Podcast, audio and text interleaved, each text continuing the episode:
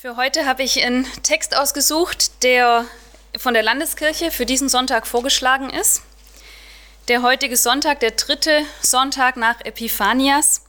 Und das Thema für heute, so wie es ähm, ja in den Kirchen heute ähm, gefeiert wird, heißt der Heiden Heiland oder eben ein bisschen moderner ausgedrückt, Gottes Liebe kennt keine kulturellen oder nationalen Grenzen. Und eine Geschichte in der Bibel, die das zeigt wie fast keine andere, ist die Geschichte der Moabiterin Ruth. Und nach ihr ist ja sogar das Buch in der Bibel benannt, das ihre Geschichte erzählt. Und diese Geschichte, dieses Buch startet aber nicht direkt bei ihr, sondern es beginnt bei der Familie ihres späteren Mannes. Wir können jetzt nicht die ganze Geschichte lesen, auch nicht die ganzen 19 Verse, die als Predigttext angegeben sind. Ich will drei Aspekte rausheben, drei Dinge, die Gott uns immer wieder in der Bibel zeigt und die wir hier am Anfang dieser Geschichte von Ruth beispielhaft bestätigt finden oder beispielhaft gelebt finden von den einzelnen Akteuren. Und der erste Punkt ist, Gott möchte, dass wir Fremde aufnehmen. Gott möchte, dass wir Fremde aufnehmen. Und ich lese jetzt doch mal die allerersten Verse aus diesem Buch vor. Zu der Zeit, als die Richter richteten, entstand eine Hungersnot im Lande, und ein Mann von Bethlehem in Juda zog aus ins Land der Moabiter, um dort als Fremdling zu wohnen, mit seiner Frau und seinen beiden Söhnen. Der hieß Elimelech und seine Frau Noomi und seine beiden Söhne Machlon und Kilion, die waren Ephratiter aus Bethlehem in Juda. Und als sie ins Land der Moabiter gekommen waren, blieben sie dort. Da ist also diese Familie, Mutter, Vater, zwei Söhne und ich stelle sie mir eher als eine ärmere Familie vor. Wie komme ich da drauf? Wir hören, es ist eine Hungersnot und wie es bei Hungersnöten so ist, je knapper die Lebensmittel werden, desto teurer werden sie. Und nicht alle aus dem Volk sind ja geflohen, manche sind ja auch dort geblieben. Das heißt, einige konnten sich das wohl immer noch leisten, aber diese Familie offensichtlich nicht und so mussten sie fliehen. Vielleicht war der Vater alt, vielleicht war er krank. Wir erfahren später in der Geschichte, relativ früh schon in der Geschichte, dass der Vater stirbt. Vielleicht also war er alt, vielleicht war er krank und konnte nicht arbeiten, vielleicht hatten sie deswegen wenig Geld, wir wissen es nicht. Auf jeden Fall ist diese Familie gezwungen, das Land zu verlassen. Und wohin fliehen sie? Ausgerechnet nach Moab. Die Moabiter, das waren die Erzfeinde von Israel. Ständig waren sie im Krieg gegeneinander und sogar Gott hatte dieses Volk verstoßen. Die Moabiter, das waren die Nachkommen von Moab.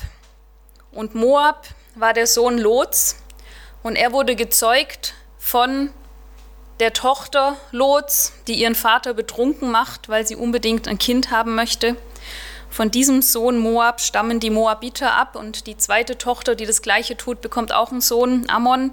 Und Gott selbst sagt in 5. Mose 23, die Ammoniter und die Moabiter sollen nicht in die Gemeinde des Herrn kommen.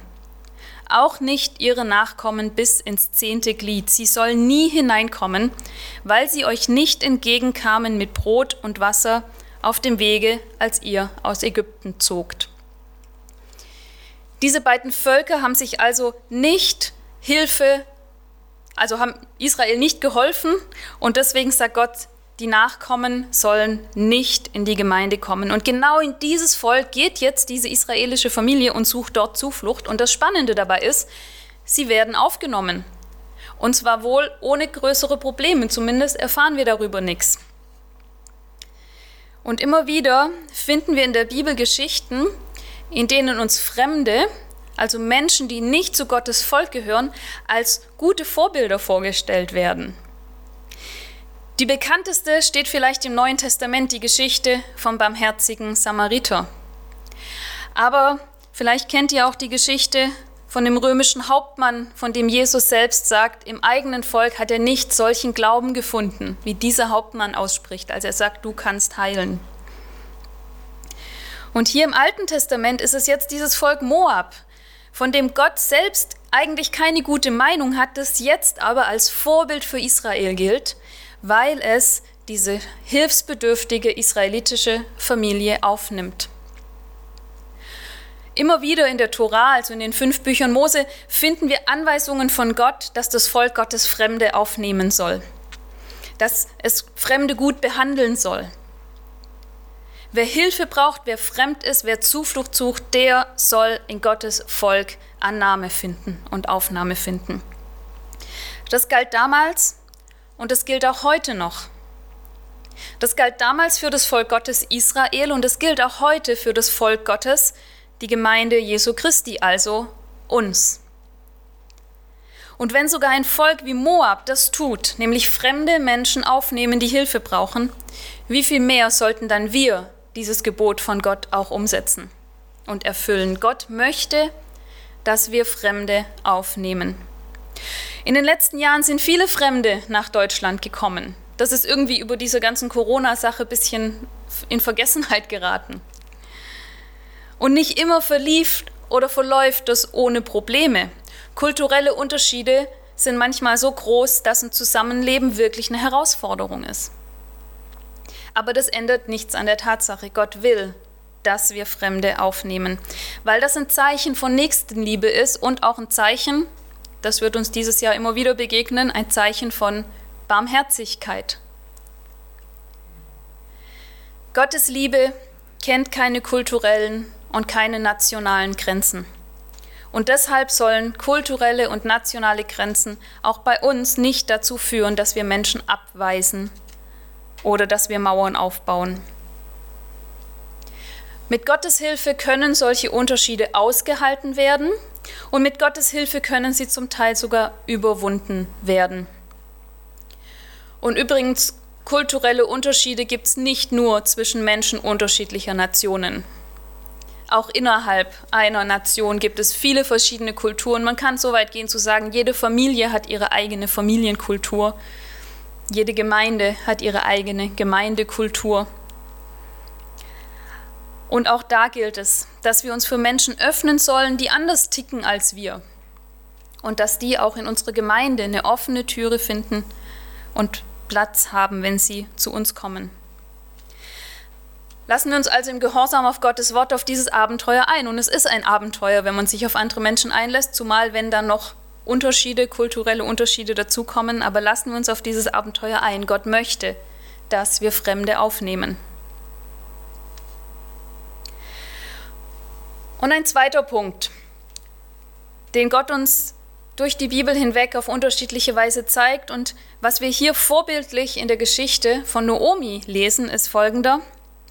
Gott möchte, dass wir keine fremden Götter anbeten. Was können wir aus dem Beginn dieses Buches von Ruth darüber lernen? Die Familie von Noomi ist jetzt also in Moab angekommen und kurz darauf stirbt der Vater der Familie. Und das war sicherlich eine schlimme Zeit für Noomi und ihre Söhne. Aber sie schauen nach vorne. Wir lesen, dass die Söhne heiraten. Sie finden Frauen dort und sie nehmen sich Frauen von dort. Und was sie da tun, ist vor Gott eigentlich auch nicht so ganz korrekt, weil solche Mischehen waren nicht gerne gesehen. Und wir wissen jetzt auch nicht, wie religiös die Söhne waren. Immerhin spielt das Buch in der Zeit der Richter und wir wissen, dass in dieser Zeit oft das Volk sich von Gott und seinen Geboten abgewandt hat. Vielleicht die Söhne auch, zumal sie jetzt ja gar nicht mehr in Israel leben. Das wissen wir nicht so ganz genau. Aber wovon wir ausgehen können, ist, dass Noomi dem Gott Israels treu bleibt, auch in der Fremde. Wie komme ich darauf? Ich vermute es sehr stark, weil wir hier lesen, als die beiden Söhne sterben, als auch die beiden Söhne sterben, ja, muss man sich auch mal vorstellen, diese Frau geht in die Fremde, verliert ihren Mann, dann beide Söhne, dann hört sie, in Israel ist die Hungersnot vorbei und sie beschließt zurückzugehen. Und jetzt hat sie ihre beiden Schwiegertöchter und die beschließen zunächst beide, mit ihr mitzukommen. Und Naomi redet auf sie ein und sagt, bleibt lieber hier, als fremde Witwen werdet ihr es nicht leicht haben in Israel. Und Orpa, die eine Schwiegertochter, gehorcht ihrer Schwiegermutter, sie bleibt da. Aber Ruth, die andere, die sagt zu Naomi, Bedränge mich nicht, dass ich dich verlassen und von dir umkehren sollte. Wo du hingehst, da will ich auch hingehen. Wo du bleibst, da bleibe ich auch. Dein Volk ist mein Volk und dein Gott ist mein Gott.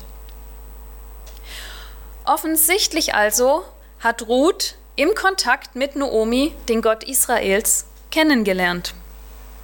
Und ich schließe daraus, dass Naomi ihren Glauben gelebt hat dass sie vielleicht davon erzählt hat und so, offensichtlich so einladend und überzeugend, dass Ruth beschließt, auch diesem Gott zu folgen, zu konvertieren, würden wir heute sagen, und nicht mehr dem Gott der Moabiter, dem Chemosh, anzubeten, sondern an den Gott der Israeliten zu glauben und ihn anzubeten.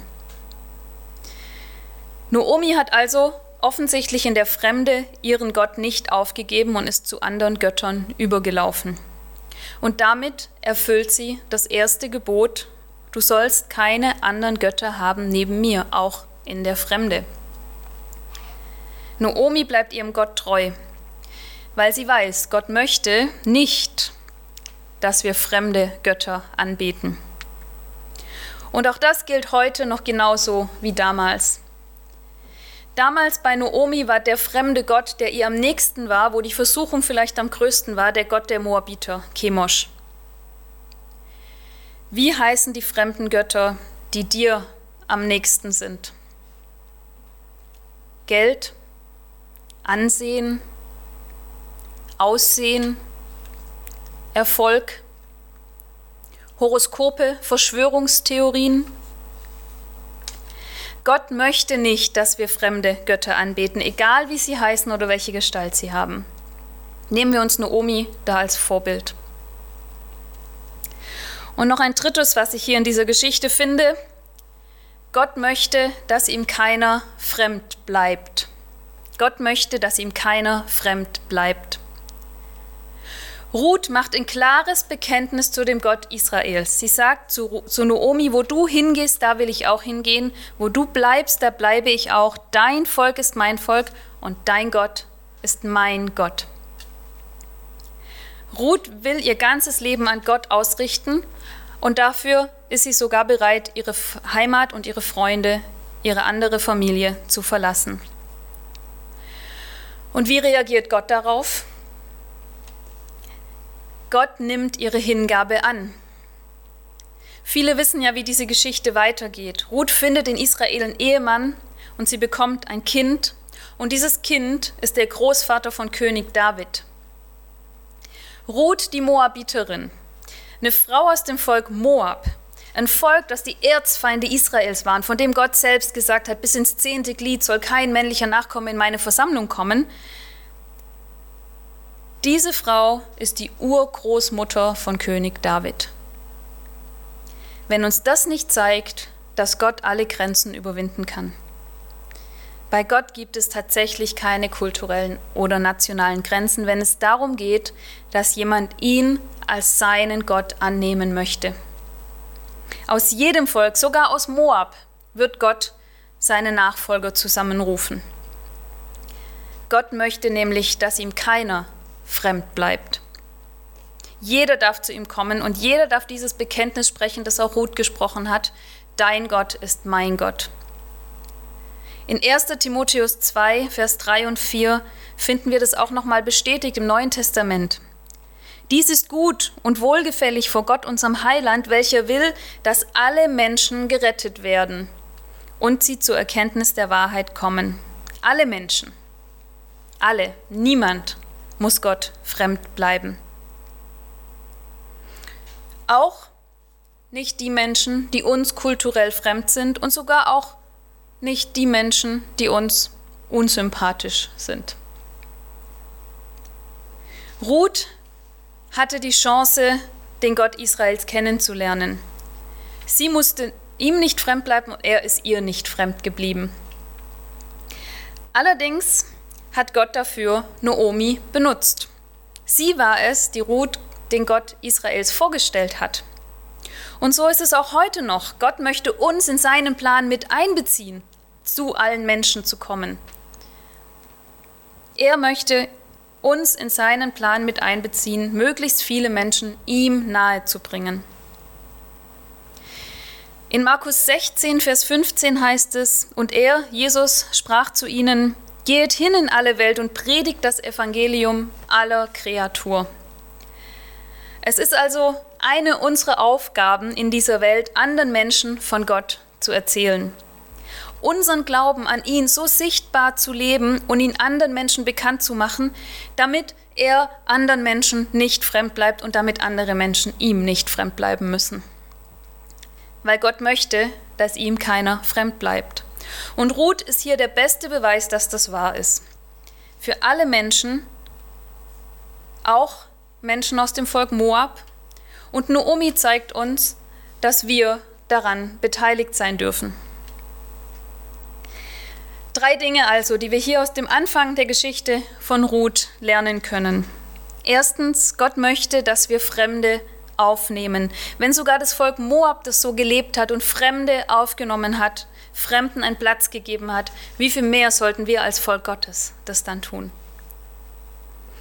Zweitens, Gott möchte nicht, dass wir fremde Götter anbeten. Welche fremden Götter versuchen dich von Gott abzubringen? Und drittens, Gott möchte, dass ihm keiner fremd bleibt. Gott kann selbst eine Moabiterin in sein Volk aufnehmen. Seine Liebe kennt keine Grenzen. Und er möchte uns mit einbeziehen und er fordert uns dazu auf, anderen ihn nahezubringen, damit sie ihm nahe kommen können. Ich möchte noch beten. Herr, wir danken dir dafür, dass du für uns kein Fremder bist, sondern dass du uns ganz nahe gekommen bist. Und wir danken dir, dass deine Liebe wirklich alle Grenzen überwindet. Bitte hilf du uns, mit Menschen umzugehen, die uns fremd sind. Hilf uns, mit ihnen in Liebe umzugehen. Zeig uns, wo wir Barrieren aufbauen, die es Fremden schwer machen, in unsere Gemeinde zu kommen und dich dort zu finden, und hilf uns auch, diese Barrieren abzubauen. Zeig du uns, wo wir dazu beitragen können, dass Menschen, die dich noch nicht kennen, dich kennenlernen. Und ich bitte dich auch für alle, die ihre Heimat verlassen mussten und in der Fremde leben müssen. Stell du ihnen Menschen zur Seite, die ihnen helfen, anzukommen und eine neue Heimat hier zu finden. Und zeig du uns, ob und wenn ja, wo und wie wir Hilfe für diese Menschen auch sein können. Amen.